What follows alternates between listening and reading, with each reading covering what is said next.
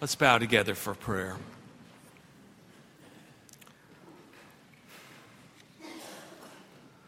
God, what a world you have given us. It is brimming with promise, and yet it is also weeping with pain. Our country has been so deeply moved by the presence of Pope Francis in our midst. Even as we watch refugees trying to flee wars and poverty, and as we struggle to know how to love and care, we recognize your sacred presence in every human being. Thank you for moments such as this hour of worship where we can center ourselves in love, find the sacred way, know the forgiveness of our sins, and be raised like Michael was from the baptism waters to walk in newness of life. May newness of life be the theme of this church as we move out of this place and into your world. Let us be faithful in all that we are and do.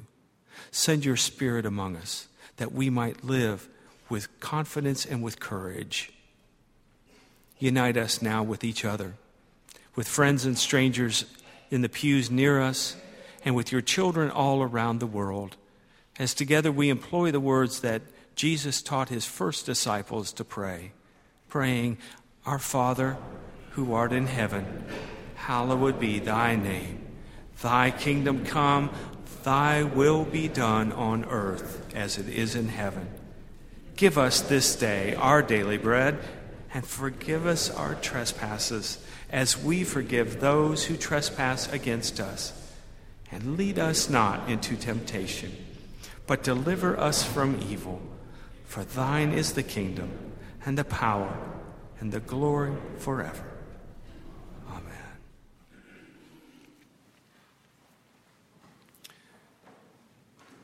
A few weeks ago, our church staff took a day to sit in a kind of consultation, conversation with Bruce Maples, who we asked to help us think about where we're working and how we're working as a church staff and as we lead this beautiful community of faith. Bruce employed a word that I, or a term that I had not heard before. It, had, it is called paying the rent, by which he means attending to what is central to your job, doing your job and not doing someone else's job. We've all seen situations where people misunderstood their particular job description. We've seen the conflict and the frustration, the disunity and the chaos that can result when people don't do their own work. Perhaps it happens innocently. Perhaps someone naively walks into a task that's not theirs to do. Sometimes people are tricked into it, like the guy I knew in seminary who had worked all night and gotten to the 8 o'clock class and had fallen asleep before the class began. One of his classmates decided to play a trick on him, so after the professor had already started talking, he nudged him and said, Hey, the professor's just called on you to pray. He stood up and just began a prayer. Lord, thank you that we're in seminary. We get to learn all these good things about you, blah, blah, blah. He finished his prayer and he sat down, kind of looked around confidently, noticed everyone was looking at him, including the professor, who said, well, that was nice. Now let me continue to explain to you what will be on the test on Friday. The poor guy had gotten some bad intel. Sometimes we step into the, someone else's job description by trick or by innocence. Other times it's quite intentional. Some of you in the room are old enough to remember the famous phrase, I am in control, where someone takes too much responsibility. Someone seeks to grab power. But then there's all those other places where it's not just innocent and it's not intentional, it's that murky middle where we don't really know what our role is. Why are we here? What's our job? And so we wander aimlessly either around the workplace or around life, trying out first this, then that. Jesus had called his disciples and had given them a very specific job description. I want you ex- to experience my liberating love. I want you to learn it deeply so that it is who you are and then I'm going to send you out to go into all the world and to preach this good news to all people and to baptize them and teach them to observe all these things that I've commanded you. It's a pretty good job description. It's enough for one lifetime, believe me. But for some reason, the disciples decide, yeah, that's not really our job description. Our job is to be Jesus' handlers, his bouncers, his quality control managers, his bodyguards. We're going to keep, we're going to keep our, our label and our, our products safe. And so when the children try to get to Jesus, the disciples shoo them away. When Bartimaeus, the blind man, cries out for Jesus to, to heal him, the disciples tell him to be quiet. When the woman at the well has her conversation with Jesus, the disciples arrive late, and when they see what's happened, you can kind of see them bow up like, hey, was she bothering you?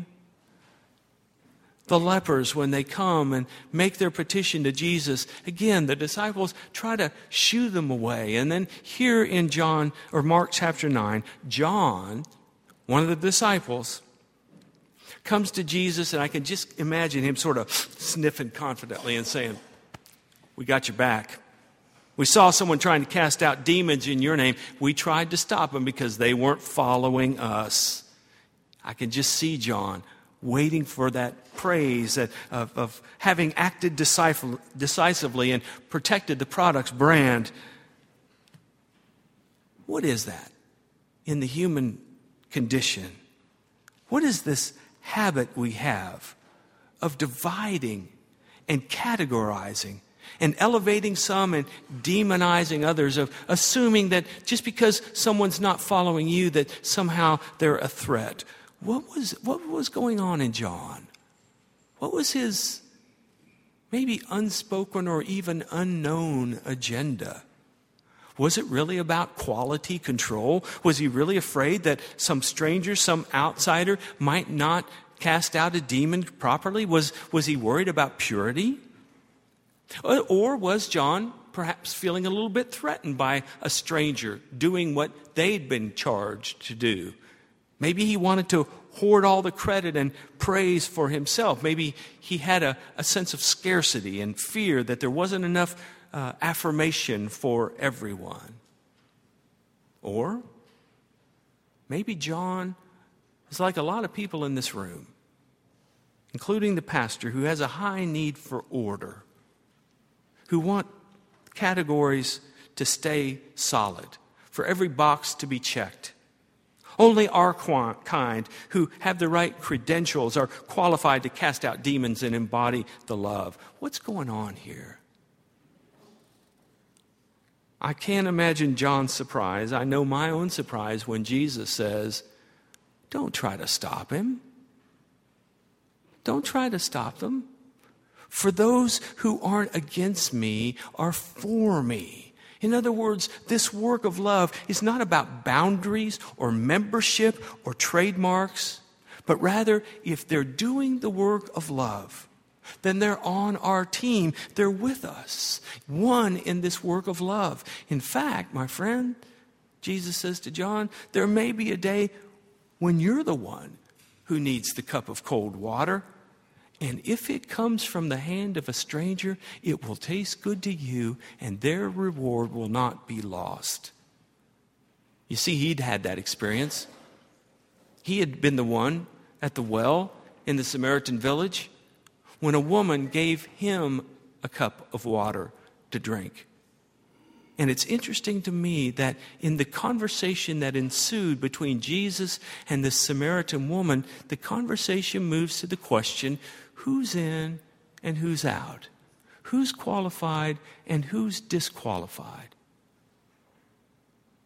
Well, teacher, I know that your people say we should worship on that mountain, but our people say we should worship over here. And Jesus said, Yeah, it's not about that. God is spirit.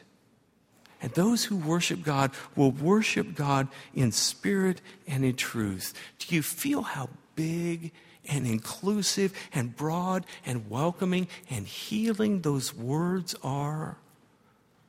These are the words that our world needs to hear today. And you and I, we are the people. We're the disciples who were called by Jesus to go take this word into the world today. On Wednesday of this week, our church joined with several other churches from East Louisville. We went across that great Ninth Street divide over to St. Stephen Baptist Church, an African American congregation at uh, 15th and Kentucky. We bonded together to begin to think and dream about how we can be the beloved community together. Well, in the morning, we had a press conference to let the public know that they were invited if they wanted to come to the Wednesday evening service that we held together, our, our summit called Empower West.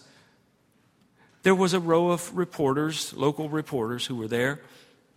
And after we made some preliminary statements, we invited them to ask some questions. One of the first questions we got from was from a reporter who asked, Well, I noticed that you're Baptist and Methodist and Episcopal and Presbyterian and uh, white Baptist churches and black Baptist churches. How does that affect what you're doing together? It's not a bad question, I suppose. Uh, it would certainly be uh, relevant in most contexts, but it didn't fit. We sort of looked at each other like, that question never occurred to us. Finally, someone went to the microphone and said, Yeah, that, that's never come up. We've been too busy trying to keep the main thing the main thing, which is people and their lives and the wholeness of our city, we haven't been too worried about how much water you use at baptism or when you baptize somebody or whether you genuflect or how your church is organized or any of those other things that we tend to focus on when we're not really focused on the main thing. In other words, we're not trying to do anyone else's job here. Our job is to listen to the Spirit of God at work in Louisville, Kentucky in 2015, and to open our hearts and to ask, how can we be part of this work of love in a real and tangible way today?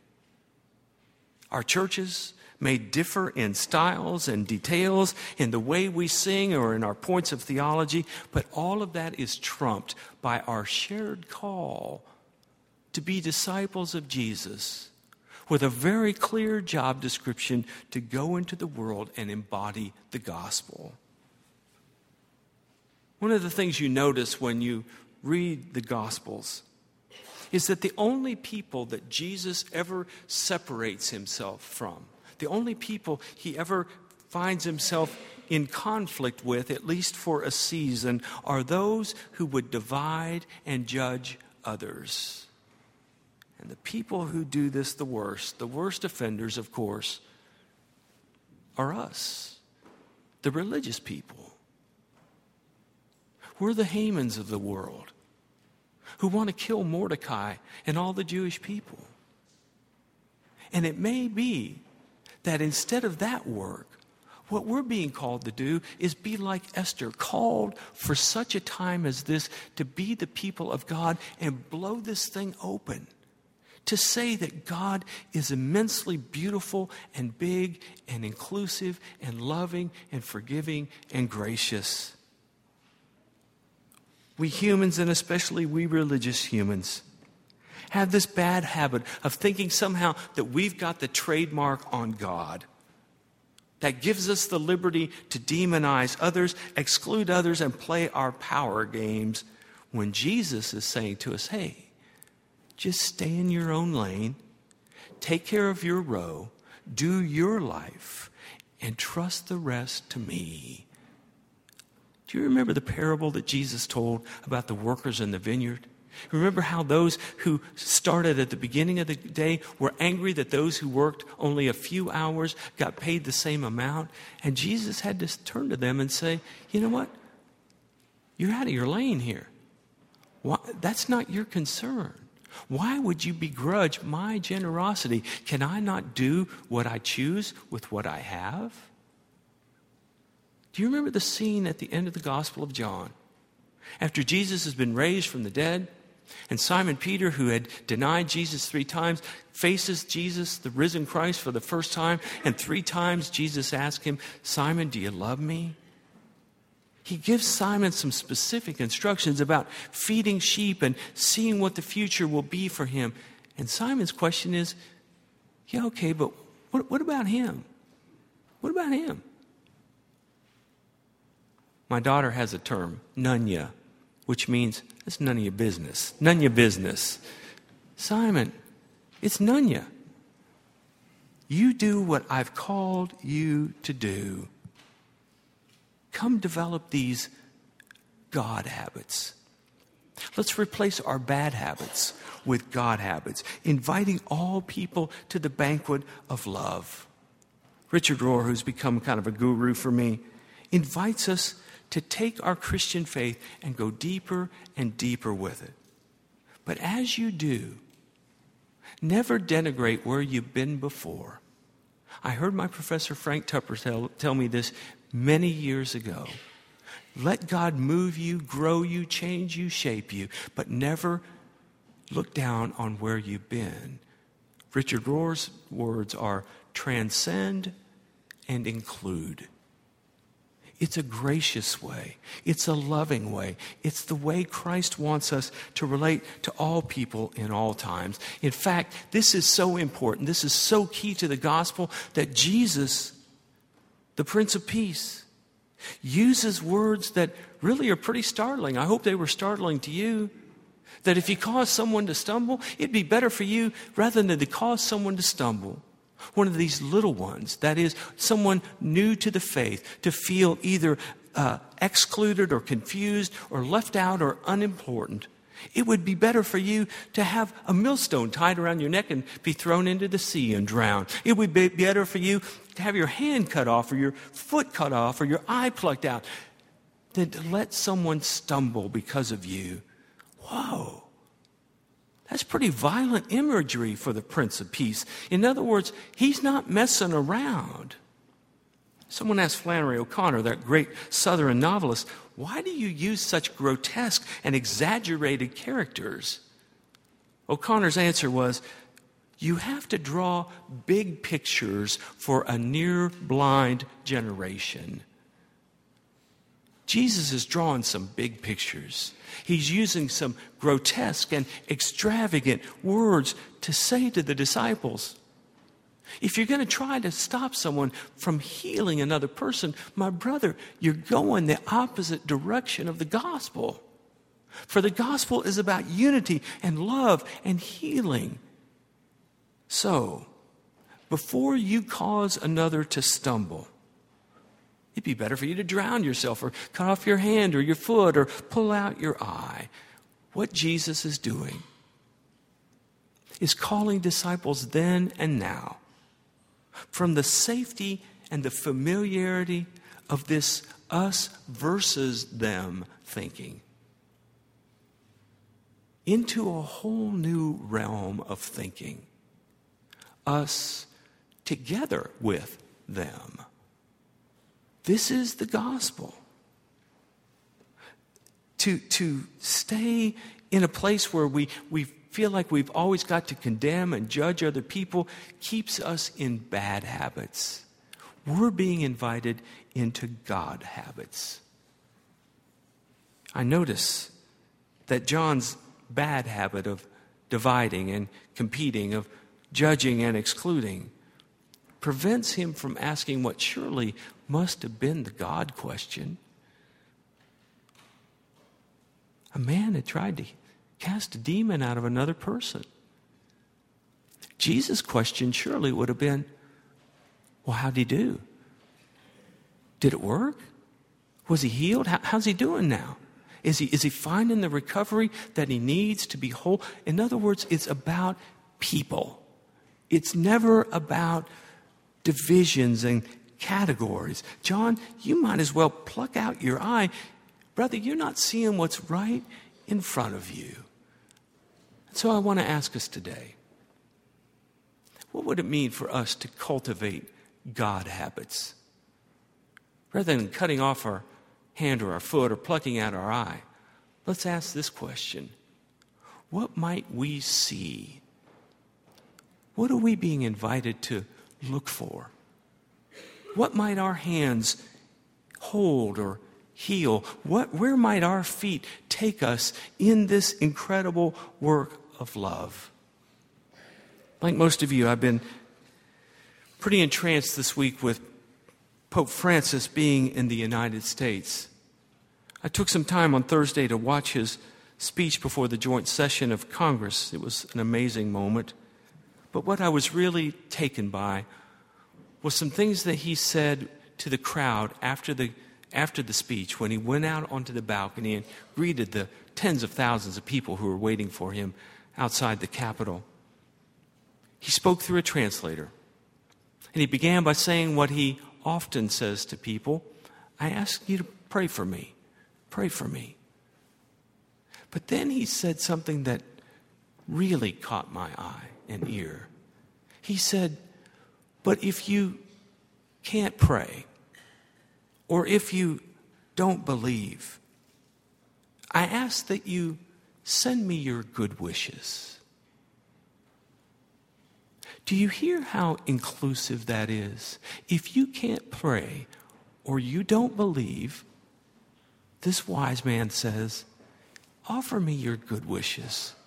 We'll be part of this work of love together, even if you don't believe, even if in this moment you don't know how to pray. Here's someone who knows that despite the endless variety of human thoughts and beliefs, even if we read different sacred books, even if our only book that we read is the book of nature, which Richard Rohr says is God's first book, even if we have different religious traditions, we can join hands in the work of love together. If you can't pray for me because you can't pray or you don't believe, I ask for your good wishes. Like the Pope, I'm going to ask you to pray for me. And I'm going to ask you to pray for Highland. By the grace of God, this church has been given eyes to see many good and important things.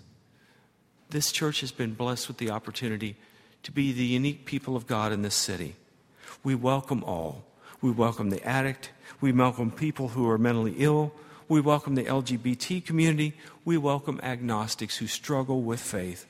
Here's our challenge Can we welcome those people who are more conservative, whose views feel very different than our own? We've transcended that pl- place. The question is can we include that place?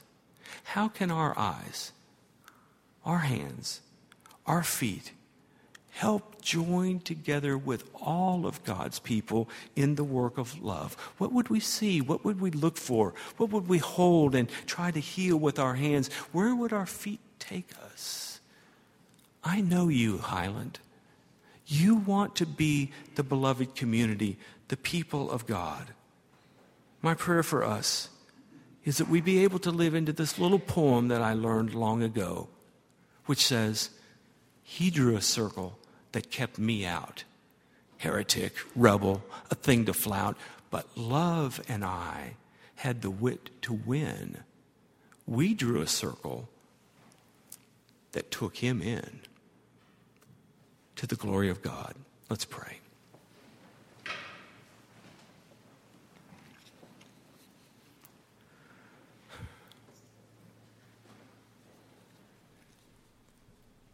Give us grace, O oh God,